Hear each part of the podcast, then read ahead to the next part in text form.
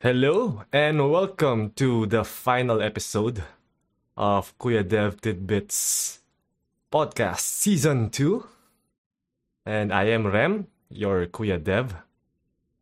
So, we have come to this. Um, yun na nga, final episode natin for the season. And uh, before I get into the last part of my interview with Jimson Sulit, let me just take this moment to to thank everyone. Kasi may na-reach akong dalawang milestone this week. The first one is uh, my Facebook page is reached 5,000 followers. So yeah, that's that's a lot for me. And uh, this podcast sa Anchor according to the stats on my anchor page, is umabot na rin siya ng 5,000 rin na plays. So, sa lahat ng mga nagfa-follow sa Facebook and listening to this podcast, thank you. Thank you very much. So, you know, uh, I've said in my Facebook page celebrating this this milestones na I want to reach a larger audience para mas marami pa akong matulungan, mas lumaki pa yung impact ko. So, if you believe na medyo nakakatulong sa inyo yung uh, yung yung um, content ko and whatever I'm doing, kung sa tingin nyo eh dapat bang dumami pa yung mga natutulungan natin, uh, I would appreciate it if you spread the word, you know, share my my episodes and my posts And even sa YouTube na kahit papaano is medyo umaangat na rin yung following but uh, not as uh, fast as Facebook and on the audio format. So if you could like and share and subscribe to my YouTube um, channel, that also would be good. So yeah, um, the links are are on uh, the description of this of this podcast episode. So yeah, uh, a huge thank you to everyone. And uh, babalik ako after nung interview kay Jimson. So I'll see you later. So but for now, here's the second part of the interview with Mr. Jimson Sulit, the tech uh, career shifter na data scientist na ngayon. So, enjoy. It, was it, was there any, any any ano any point na parang you know, nag-doubt ka na baka dito para sa akin or na-overwhelm ka nung, nung, nung mga bagay-bagay? Mm. Ay, oo, syempre. Syempre naman. Parang siguro um ayun, yung yung sa ano, yung sa yung sa isang interview ko na parang the company is good, I, I like the company, but parang honestly, yung yung ano issue ko nga doon, parang yung topic na yun nasa notes ko pero parang I didn't have much time to really parang digest uh-huh. it um, deeply. So parang talagang nainis din ako sa sarili ko pero yun nga parang sobrang ano rin kasi ng ng schedule ko. And I guess even at work, even after getting uh-huh. the job, parang it still eats you na parang para sa akin ba talaga to? Or para sa ano? Kasi especially if you see the the the gap or the difference in parang skill level sa mga colleagues mo ganyan. So it's just a matter of um actually catching up or asking for help. And yun hmm. yun yung maganda sa ano eh sa mga tech companies 'di ba? Parang uh, they foster collaboration. So mm it it would really help you a lot to to ask for help and to be aware kung ano yung mga weak spots mo. And you know um ask your colleague to help you on this help you on that. So ano siya parang the the the process of um improving yourself learning or asking for help it doesn't end after you you you sign the job offer. Parang yeah, even yeah. at the place, it still happens. Nice. Yeah. So, so uh, tawag dito, um, of course, yung sinabi mo nga, yung mga, yung mga colleagues mo parang, uh, there are, they, some of them are uh, way ahead of you, yung feeling mo. Mm-hmm. Yeah. So, ano yun, may mga degrees sila? Yung mga uh, MS or uh, uh, some yeah some of them may degrees some siguro parang mas acquainted na sa sa end-to-end process of it so parang at first merong parang shock na nangyari na parang hindi ganito yung nasa online course ah. parang ganun which is sobrang I mean, toy data set lang kasi yung nasaan, di ba? Uh, yung uh, online course, syempre, ano pang expect mo. Pero, yun, as in, minsan naka-overwhelm talaga siya. Pero, ano, it's a matter of communicating to to your colleagues, especially yung mga seniors na parang um, wala akong masyadong experience dyan or parang uh-huh. this part talagang ano, parang nahihirapan ako, parang can, can I ask for your help or ganyan. So, ano lang din, um, it's also a matter of parang um, fitting in your schedule sa schedule nila. Tapos parang siguro ang inaano ko nun is kung super busy sila, parang what questions parang would give me the most uh, parang substance from from uh-huh. that interaction. Pag alam kong busy sila. So parang it could be that ano yung mga ano resources na parang talagang dinigest mo to to to really be skilled in using this technology or that technology ganyan tapos parang yon you have to do your work nga parang yung sinabi ko sa mentorship kanina parang you have to do your work hindi kailangan na parang lahat na lang i-spoon feed nila sa iyo so parang yeah, yeah, okay, yeah. your work first and then when you've done your work and parang ano medyo ano ka na parang you've hit hit an obstacle, parang okay, it's it's time to to message them again, ganyan. And pag ganun yung ano, yung parang mindset mo on on parang tackling that that situation, ano rin eh, most of the time parang sila na yung mag-check, oh, kamusta ka na sa ganyan? Uh, ganyan. Ano na? Eh, oo. Kasi alam nila, no? Mas, mas ano nila, mas, mas ano nila na gusto, mas gusto nga nila na parang... Na-appreciate nila.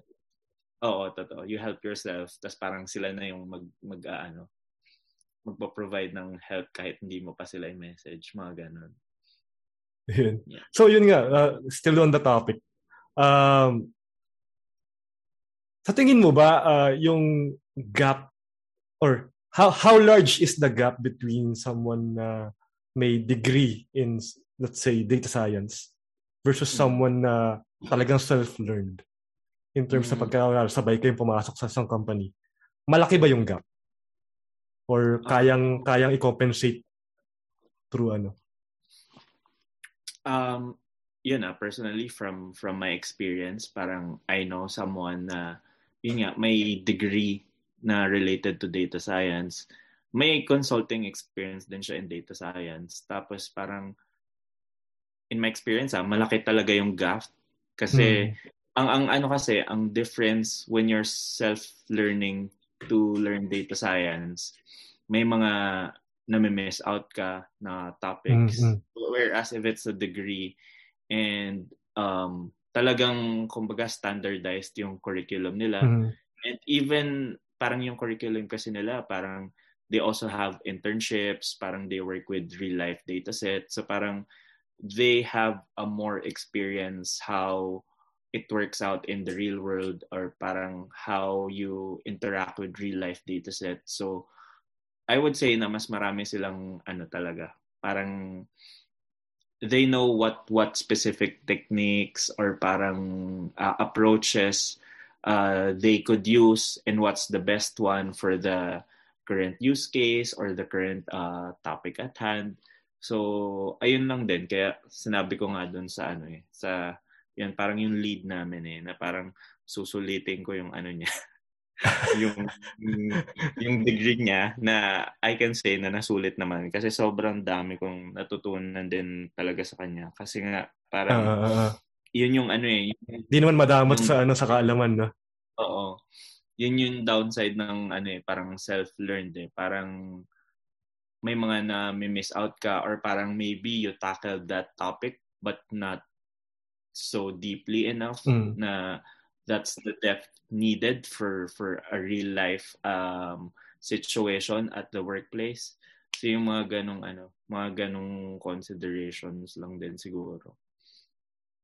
So pero sa ano sa sa mga naging ka employers mo, uh, gaano kalaki yung ratio ng ano, yung ratio ng mga self-learners dun sa mga may degree holders? Ah, Yung nakita Sure, mo. good question.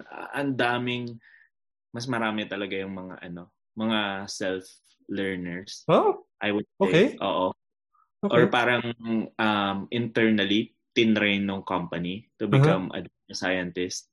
Tapos, um, siguro, ano na lang din, parang comparison. Merong, may isa akong, ano, may isa akong parang colleague na parang mas software development yung parang orientation niya. Tapos yung isa nga, may degree. And siguro, at some point, yung, yung may degree, parang, ano siya, mas nagfo-fall, yung mga consideration niya, mas nagfo-fall on parang theoretical consideration. Ah, ah, ah, ah. Whereas yung software developer, parang, I would say, ah, mas practical siya. Kasi nga, parang, Oo nga, na-experience kasi nga eh. Oo. yung ano yung yung I would say yung difference dun sa experience when it comes to deploying or executing I think dun mas mas mas may edge itong colleague ko na mas software development oriented. So ayun parang like syempre sa work naman may mga deadlines ganyan. So parang Ah. itong ano naka-experience na ng ano parang how to actually parang manage deadlines. Parang may mga alam na siyang parang shortcuts or parang sabihin mo sabihin mong AI siya pero rule-based logic lang pala siya. Mga ganong bagay. Parang it's just a matter of packaging it. So I would say Ninja, na, you know? oh nininja I would say na parang, parang that's that's that's the edge or an advantage of um getting experience compared to having a degree related to what you're pursuing So, uh, so, na- medyo na, na, nagulat ako na ganun pala yung ano, yung, yung parang naging experience mo, uh, par- particularly na ang dami rin pala parang na, yung ko, na-outnumber ng mga self-learners yung mga degree holders eh, no? Ganun pala, ganun pala. So, kung si, uh, yun nga, kung may mga nakikinig dyan na interested uh, to pursue pursue or self-learn uh, data science, huwag kayo matakot. Because yun nga, totoo. uh, there's there's room for self-learners actually in tech kahit naman hindi data science o Mm. data science man yan or machine learning or web development or basic software development marami marami tayo self-learners so huwag kayo matakot Totoo. so yeah um addressing yung mga ano yung mga total beginners yung talagang zero flat zero na walang kaalam-alam Mm. ano yung pinaka ma-advise mo na i-take nila na track to, you know, uh, siguro kung gusto nilang i-self-learn uh, data science and, you know, get that data science career. um, ano pa rin siguro, yung at the very start, yung basics and fundamentals. Actually, di ba si, date, si, si Free Code Camp may data Ah, science? Yun nga, eh, oo, oo. Actually, magandang ano yun. Magandang starting point yon Pero, ano nga eh, don't be trapped in an endless uh, parang loop of learning, getting certificates. Parang, you really have to start doing projects.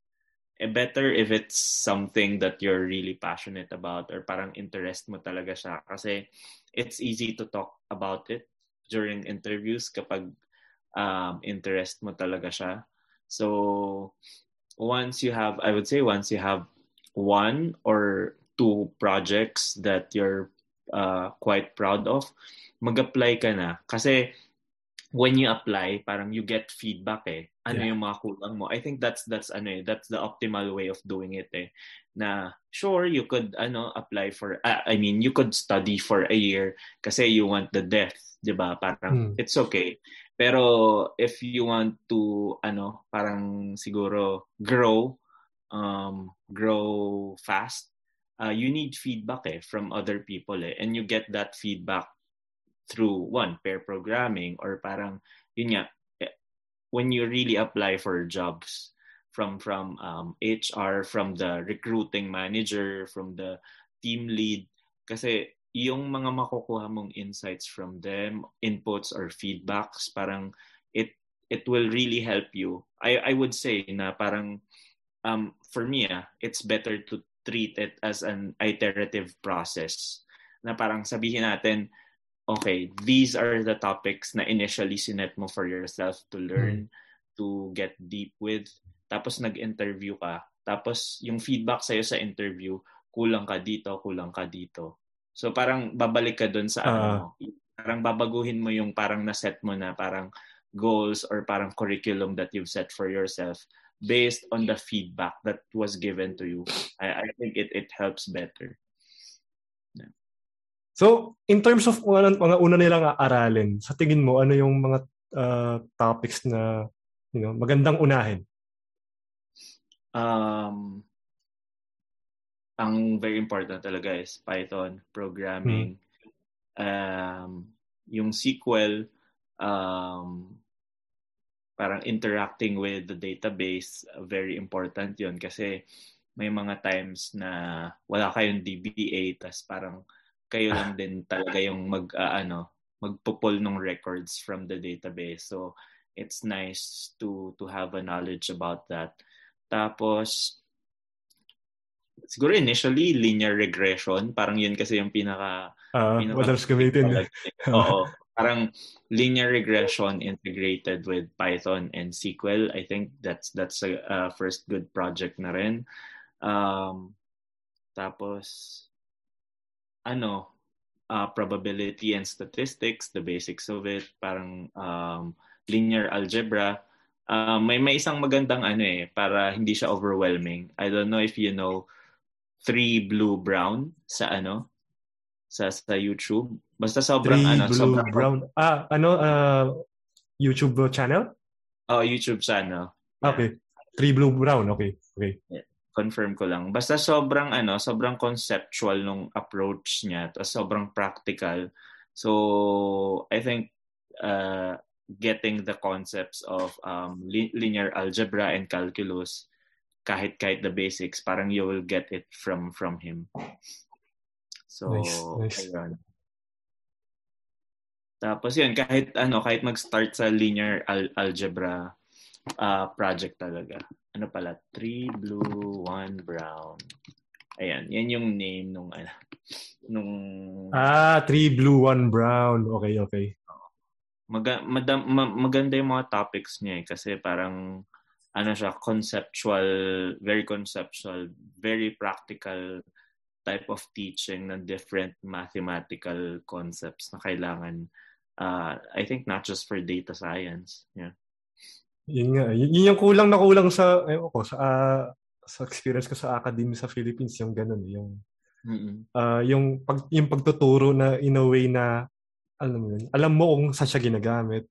Oo, or, yeah bakit siya importante. Hindi yung binabatuhan ka lang ng, ng, ng, ng formula. Uh-huh. Which is, uh, well, downside ng academe pero, you know, it's, it's, it's what it is. But, yeah. Um, besides that, yun, uh, ano sa tingin mo mga magagandang starter project for someone trying to transition? Um, hmm medyo ano na kasi, paso na yung ano eh, yung yung Titanic na cable.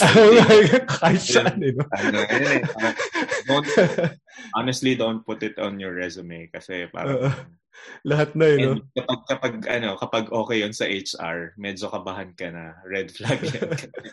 sobrang, sobrang basic nun. Pero siguro yung, yung good thing about that Titanic Kegel dataset is parang it's your first experience sa uh, exploratory data analysis. So yeah. if you could uh for siguro further extend it or parang um apply to other uh, projects. Kasi may ginawa akong ganun na similarly to Gen 1 Pokemon. So And parang uh, isang HR, dalawa actually dalawang HR nung dinidiscuss ko, parang ano na sila, parang impressed na impressed, parang nag-EDA ng mga parang siguro parang ano mas na mas na enjoy nila. Parang siguro na enjoy nila cause I was able to talk uh, so much about the projects ano yung mga naging insights ko. Tapos ano rin it's nice then to discuss what are the roadblocks that you've encountered. Syempre ano parang when you discuss that you also discuss what you did to address to, to, that or uh, to fix uh, that, 'di ba? Kasi pag sinabi mo lang na tumigil ka na, um eh, wala na. it will look bad for you. So, 'yon, yung mga ganun. Siguro mga uh, start with the linear regression project tapos parang um mga basic uh, basic uh, prediction or parang profiling na for example, maraming mga financial data eh, dyan online eh. So parang you look for um, stuff parang if you you you make a, a model predicting parang for example if they're gonna be a delinquent or ano uh, uh, a good ano, client risk, ganyan risk, risk management uh, Oo, risk management. So, maganda yan sa mga bank, sa mga financial institution. So if Ay, gustong could, gusto nila yan. uh, if you can really pattern it sa, sa ano yung needs ng company, syempre better. Oo. Pero generally yan mga linear linear regression projects or you could also do parang NLP kasi ngayon ano na eh ang tawag dito most companies medyo uh, they're they're parang buying in na parang kailangan natin i-prioritize yung customer experience, ganyan. And one way of actually parang analyzing what the customer wants or needs is through yun nga, feedback mga surveys mm. or hmm. parang mm. yung mga events sa sa mobile sa web apps. So mga text usually. So NLP, parang topic modeling yon magandang mga starter projects yung mga ganyan. Nice. So, Uh, ma, ma, maiba na tayo ng ano ng topic na. Uh, pag-usapan natin ngayon yung ano yung state of ano data science sa although andiyan ka na sa Madrid but yun, medyo matagal ka rin oh. sa Philippines nag ano, nag-practice. Mm-hmm. Um, how's how, how how do you think is the state of uh, data science here in the, the Philippines? Are we, you know, playing still playing catch up or uh, medyo malaki na rin naging growth natin? I would say from 2015, um, medyo malaki na rin yung growth natin. And back then, siguro maraming companies parang they don't uh, know what they want pa. Mm. Ngayon, mm. mas marami ng companies parang they know what they want, what are they looking for. So I think I think that's that's a good thing.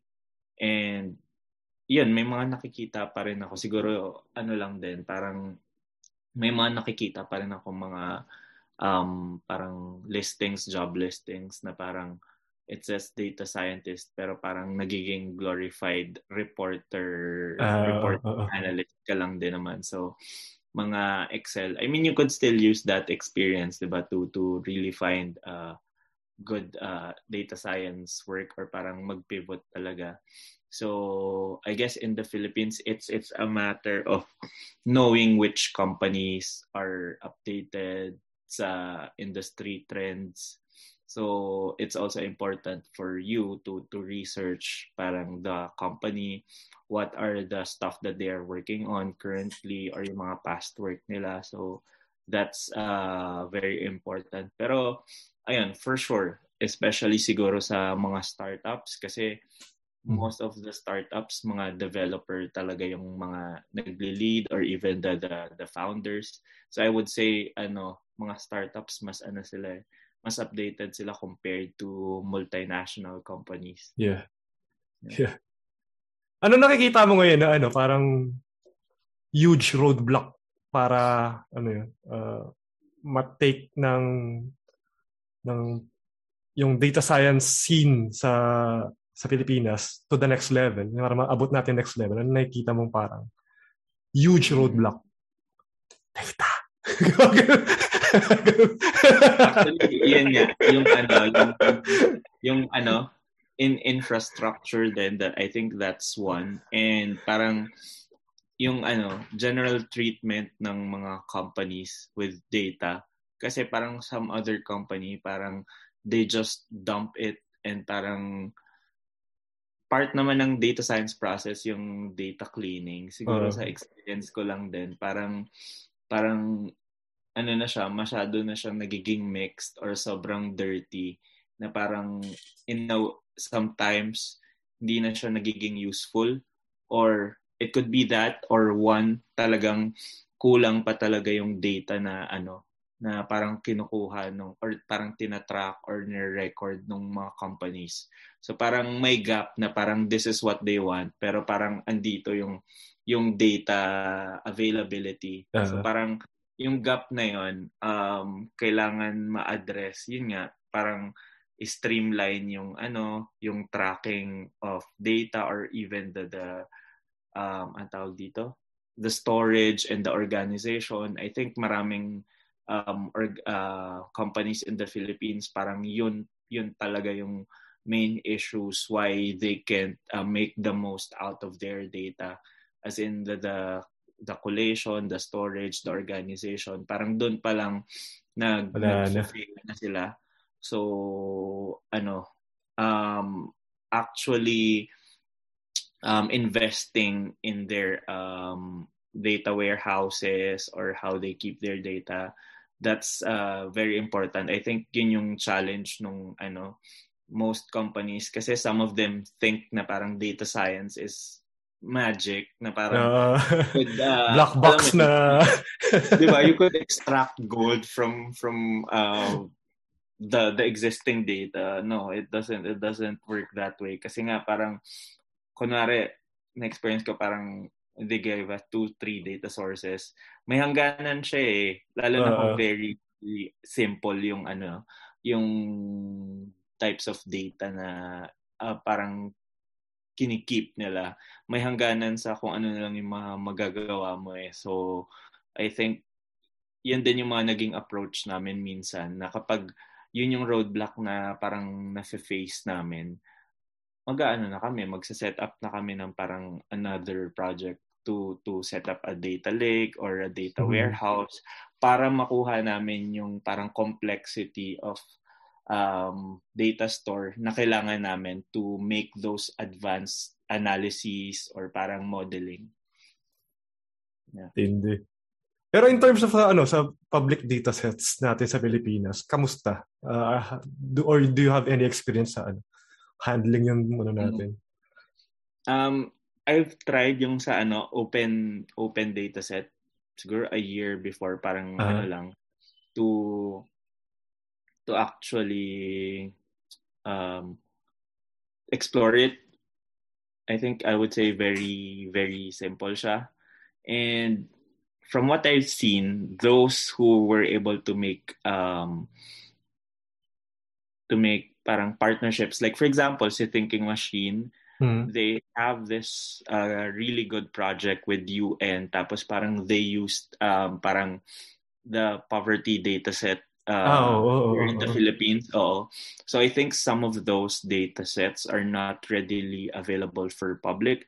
Pero mm-hmm. since they had that partnership, parang they were able to like um, get it, and they also, excuse me, they also parang knew back then parang what what they want out of uh, the project, ano yung mga data sets na kailangan nila. So I think um, ano pa more ano adoption sa sa open open data set wala pa akong aside from ano ah, thinking machines ah correct me if I wrong kasi parang when I saw their hmm. their project parang na na-excite din ako pero yun nga eh may mga data set kasi sila na parang galing sa UN or galing sa galing din sa local government agencies na I I know some of them available online sa public data set uh, sa open dataset website pero uh-huh.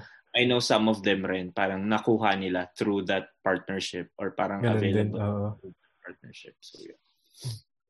So kung kunwari, uh, balik tayo doon sa mga nag-uumpisa, kung gusto nilang mag mag uh, maglaro ng or play around with data, ano yung mga magagandang puntahan na na repository ng data or uh, to download? Um, siguro yung open data set kahit papano if they could um, at least use siguro three to five different data sets and parang ma-connect nila, makahanap sila ng connection or parang um, how is this data relevant to this? Ano siya, magandang starting point siya. And ayun din, siguro Kaggle, yung Kaggle, okay siya. Mm-hmm. Get uh, different uh, data sets, parang sobrang daming choices. And I think si Google din parang they have a platform for for data sets. Hindi ko pa siya personally na uh, ano eh na e-explore pero ang alam ayun dataset search si Google so you ah, could okay. find there and you could you could download there parang what you want to explore and ano pa ba I think may may Reddit thread na ano dataset. So pwede rin nila puntahan 'yon kasi marami doon. Usually mga nilalagay doon na ano na datasets. Marami rin talagang parang gustong mag-analyze or parang gawa ng project. So they they could go to that uh, Reddit thread or group. Uh, of the top your, of your ano, ano, ano yung ano yung yung tag dito yung subreddit na pinanggit mo? Anong our datasets. Ah, our datasets. Okay. Okay. Yeah. Tapos, Google Data Search. Uh, Kaggle. Uh. Kaggle ba to? Kaggle? Hindi ko alam eh. Hindi ko nga alam eh. May mga ano kasi. Para po, potato, potato, tomato, tomato, tomato. Kaggle, oh. Data, data. Iyon. Ah, wala na. Uh, sa oras natin eh. But, uh, sige, ano na lang. Um, final words, lalo na sa mga uh, nag-iisip to to pursue a data science career or on the fence uh, na parang gusto nila o hindi or nagdadalawang isip. Siguro final words lang uh, to, uh, directed directed towards this, uh, those people na yun nga gusto mag mag data science. Siguro ano um you could spend so much time parang optimizing what's the optimal course or curriculum for you. Pero ano eh, parang ang tendency doon, parang you're stuck in analysis paralysis. The most important thing is to really get started na parang, okay, you could start, sabihin natin, with this course. And parang you found out it's too shallow for you. So that's where you do the iterative um, parang improvement of your personal curriculum. If you're gonna self-learn parang and you won't follow um, any online curriculum, pero highly, highly recommended ko yung curriculum talaga ng Free Code Camp because they made it so comprehensive and parang I would say end-to-end siya in terms of uh, data science. So um, set uh, deadlines. I mean, if if you really want to find job soon, parang set deadlines and be accountable of of your schedule, your learning schedule. That's uh, very important. And and then parang the reason why we have these uh, types of communities like Free Code Camp or some in Reddit, some in Stack Overflow is uh, for people to be able to help you. So don't uh, don't be shy to reach out and ask for help uh, to people kasi ano nga eh parang especially if you know parang that person has gone through already what you're mm. going through right now parang it's very important to ask those people to to really help you provide feedback parang what's the better way to do this or parang to guide you where you should go so ano siya parang it's a self uh, learning journey. Parang it's a journey you you do on your own, pero um, you get you get farther if you ask for help talaga. So I think that's that's the important thing. Tapos ano siya eh, may mga times talaga na parang you're worn out kasi parang uh-huh. sunod-sunod na yung ano, yung inaaral mo or ganyan. Just take a rest. Parang siguro uh-huh. tulog siya or parang relax ganyan. Kasi ang tendency nun kapag wini-wear out mo yung sarili mo in pursuit of your goal, ano eh, baka ma-condition yung brain mo na this is bad for you na parang ayaw Yeah, mo to. yeah. Lagi ka pinapagod. So, taking periodic rests is very important. So, for me, when I was starting, um, the Pomodoro technique helped. It helps Mhm. up until right now. So, you could try that or look for other study techniques that will work for you. And, ano ba? Ayun lang din, parang um, you have to get started like coding, getting your hands dirty soon. Kasi ano eh, may may ano eh, may perception na kapag okay, you did 10, 12 hours of video video classes, parang you feel productive. Pero that's ano, that's a trap kasi ano siya eh, parang at some point it would become just a form of procrastination eh to for you to avoid doing the hard dirty work of Mm. actually coding looking for data sets scraping for data sets or parang um, deciding what's the project's gonna be so getting started i would say is is um, very important. And yun nga parang while you're in the journey parang you could ask for help. Parang you could um, continue doing your research para ma-improve mo how it should be. Parang what's the best way for of it parang working for you as as a self starting learner. Yeah. Grabe, daming, daming insights sa isang. ako, oo, oo, marami ako natutunan ngayon, sobra. But ano, if if if, if um, anyone wants to reach out to you, uh, may mga contact uh, details ka ba na uh, willing to share? ah ano sa sa Facebook um message nyo ako Jimson Sulit 1 tapos pwede rin sa Twitter wait tagal ko ng ano sa Twitter i ano ko lang yung ano ko ah Sige. Ah, at Jim Sulit underscore Nagka-post ka ba doon? Parang di kita nakikita. Or Hindi nga, hindi ako Taluan ba tayo? i-activate siya for some time. ah, So yeah, eto ayan. So mag-message lang kayo, ano naman tayo. Jimson I mean, Sulit underscore. Okay, okay. Sige, i- siguro i- i-post ko na lang sa description or something. Oo. Oo, very sige. ano naman, parang mag mag mag-message lang kayo kasi I I like also helping um people parang if if it's something that I know. So yeah.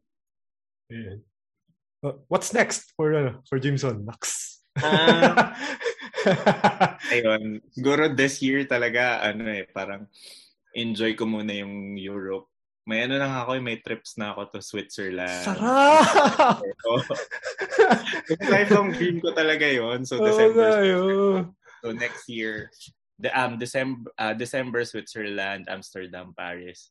Next year, yung other other cities. So that, tas yun nga, I'm considering parang um, exploring product management. So we'll see. We'll see in the coming months.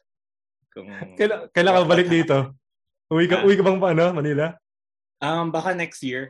Baka Next next year year. pa. Oo. Siguro mga April or May. Kasi summer. Ayun. sige, sige. Takis na lang pag, ano, pagka... Oo, Pag bumalik ka rito. Sige, Oo, sige. oo. Sige, thank you, Jims! Sobrang yeah, uh, uh, grab, thank you. grabe yung ano yung mga insights na na ano mo na, Oo. na impart mo sa sa akin tsaka sa of course sa viewers. Uh, I'm I'm sure so, sobrang helpful nito sa mga yung mga nag-aspire na maging uh, tech uh, professional especially uh, uh, data Mm. scientist. Yeah. So yeah, um, yeah. Sa you. mga listeners, thank you for for uh, for tuning in and uh, hope to see you again uh, next season. Uh, ganito ulit, uh, end of season, ha- hanap tayo ng ano, na i-interviewin para para mapigain natin yung kung ano yung mga experience nila. So, thank you, thank you, and uh, see you all next time. Then, oh, see you soon. So that's it. Thank you for uh, watching or listening to the last episode of the podcast. sana naman nagustuhan nyo yung naging interview ko kay Jameson. Ako, sobrang nag-enjoy ako nung nag-uusap kami. And even after nung interview, syempre meron tayong off the record na mga usapan. It, it was uh, always a pleasure talking, talking to uh, James. So, I hope medyo nakatulong siya sa no, yung current journey nyo kung career shifter kayo or if you're already in the data science field, sana makatulong din in furthering your career. So with that, uh, I guess that's end. That, uh, that ends um, season two of the Kuya Dev Tidbits podcast. And thank you again. Thank you. I can't really express this enough. Thank you sa lahat ng mga sumusuporta. Sa mga nag-message, ng mga nag- nagsisend ng ng mga well-wishers, uh, well-wish well-wish messages or and uh, yung mga nagpapasalamat din uh, na sa mga parang nagsasabi sa akin na natutulungan ko sila, na-inspire ko sila. Thank you. Nakakataba kayo ng puso.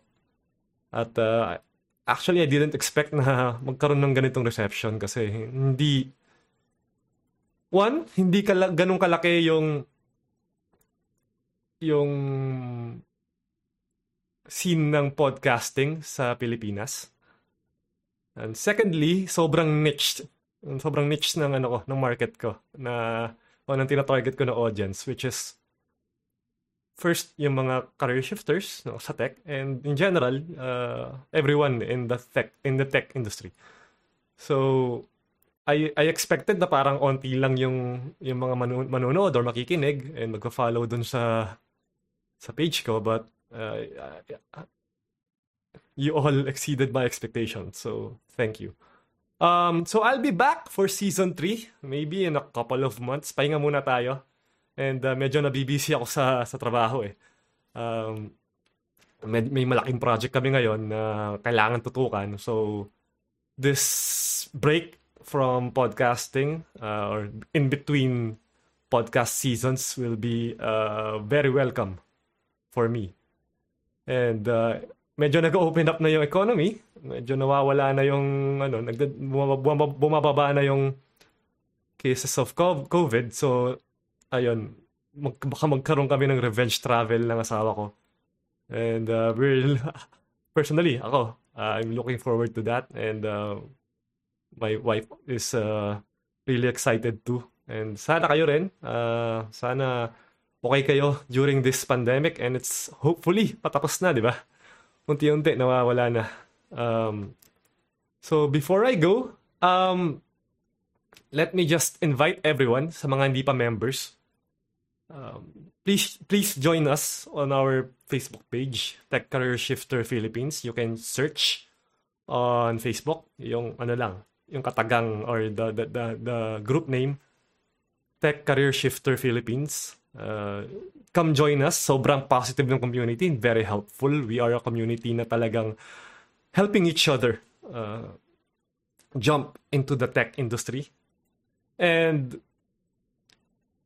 siguro bigay ko na rin yung link na ginawan ko siya ng binili, binili ko na ng ano eh binili, binili ko na yung domain eh meron tayong domain tech, techcareershifter.com So, pagka nagpunta ka ng techcareershifter.com, currently, uh, it would it would redirect you to the Facebook group. So, di nyo na kailangan tandaan yung, yung, yung mahabang Facebook group name or group URL, yung ano na lang. Yung domain name na lang na techcareershifter.com. And also, if you're into Discord, we've this week, just just this week, uh, we created the Discord server for the Tech Career Shifter Philippines group. And uh, the URL is discord.techcareershifter.com. I'll also post the link, the links in the description para naman ano, uh, madali nyo lang maklik. So, yun lang. Um, samahan nyo kami sa Discord and we have huge plans uh, trying to cultivate that that community, that server in Discord. And also, of course, yung Facebook group. Uh, it's already at 4,000 members and uh, yung first mile- milestone siguro is 5,000 members. So we're trying to reach that. And the Discord group although ngayon lang nagsimula, it's already at around 200, it's reaching 250 members na. And we're hoping na siguro by next week or the next couple of weeks, umabot na siya ng 500 members. So if you're not yet a member, come join us. Sobrang, ano lang, meet, meet uh, people na trying to get into tech like yourself or if you're already in tech, you can help us, you know, you help other people na rin na makapasok sa tech. Um, siguro magkaroon ako ng episode bakit sobrang passionate ko rito. Kung bakit gustong gusto ko na na makatalon yung mga tao sa tech industry. It's it's part of a a, a vision that I have for the for the Philippine tech industry. Tech talent market actually. Na gusto ko siyang ano, may mga naiisip ako diyan eh na na na gusto ko mangyari. And I'm hoping na makatulong yung group and you know, this platform, yung podcasting and my YouTube channel to achieve that, you know, in my own uh, small way kasi uh, I'm just doing this on my spare time. Yung nga, sobrang busy lalo na ngayon. So sinisingit ko talaga uh, dahan-dahan. I'm, try- I'm trying to plant those seeds para ma-achieve yung vision na meron ako. And I'm hoping na through this, that vision, you know, kumalat yung vision na yon sa, uh, to, to other people. Parang dumami pa yung ganun na, na pag-iisip. And hopefully, we can help elevate the Philippine tech scene. So, yeah, siguro discuss ko sa ano uh, sa isang episode 'yon kung bakit ganun. Um, discuss it further. But for now, um, let me just say this temporary goodbye. Thank you, everyone. Uh, uh, it's been a great and very hard actually uh, na season. Na, na, na, na, nagkasakit ka ako, ako uh, midway through the season, but uh, you guys stuck through it. And uh, very, very grateful to, to each and everyone. Um, kung may mga suggestions kayo for for uh, an episode topic, don't hesitate to message me on Facebook. Um, I, I read all your messages. Kahit minsan ano, wala akong oras sumagot. I read all those messages. And I get, uh, I, I take notes para dun sa mga nag, nagsasuggest na mga ano ng mga gusto nila na topic. Or if yung mga may mga tanong sila hindi ko masagot dun sa sa dun sa messenger mismo hindi ko siya masagot. I I try I'll try to answer it via via via a podcast episode. Para mas ano, mas mas marami rin yung ma-reach, hindi lang yung privately na tayo lang nag-uusap. Mas dumami rin yung makaalam uh, or mat matulungan kung ano ma- kung, kung nakakatulong yung sagot ko ha. Pero mukha namang oo. Kung nakakatulong yung kung makakatulong yung sagot ko, mas marami makat- matulungan, hindi lang yung iisan pa isa, dalawang tao lang. So, ayun. So, yeah, um it's hard to say goodbye but I'll see you again, guys. Next season. Hopefully by May or June. Uh, tingnan natin uh, kung gaano ano, kung gaano ako pagiging maluwag over the next few months. But as soon as magkaroon na ako ng oras, I'll I'll I'll create those oh, I'll record episodes again for season 3. And of course, dun sa end of the season, uh, tulad nung ginawa natin this past two episodes, mag-i-interview rin ako again of another mag-interview ako ng, ng another career shifter na close friend ko rin. Uh, I, I have already someone in mind. So, I hope na medyo, ano siya, available. Medyo, alam mo, mga busy tayo eh. Mga busy tao, mga developer din eh. Uh, si Jameson nga, na, natsambahan ko lang na, ano eh, kakalipat lang ng Spain. At, uh, na ano na, na nakuha na, nakuha nang ko nakuha ko siya at a time na medyo hindi pa siya busy. Parang nag-settle down pa lang siya sa Spain. Hindi pa masyadong ano yung workload niya. So I was able to catch him and interview him. So hopefully ganun din sa season 3. Makahanap din tayo ng ano, maha, yung tina-target ko na interviewin is malibre rin. And we can get him to share his story and of course um, his insights. So yeah, Uh, grabe yung goodbye ko, no? Sobrang haba. um, thank you. Thank you, guys. Uh, another, uh, ano, uh, I can't stress that enough. Sobrang, gra- sobrang, ano lang talaga. Sobrang thankful ako sa lahat. And uh, hope to see you again uh, next next season, season 3. And sana mas dumami pa kayo na followers ng, ng, ng podcast and on my social media accounts. And with that, this is Kuya Dev, uh, Kuya Rem, signing out for season 2. Until next time, guys. Bye.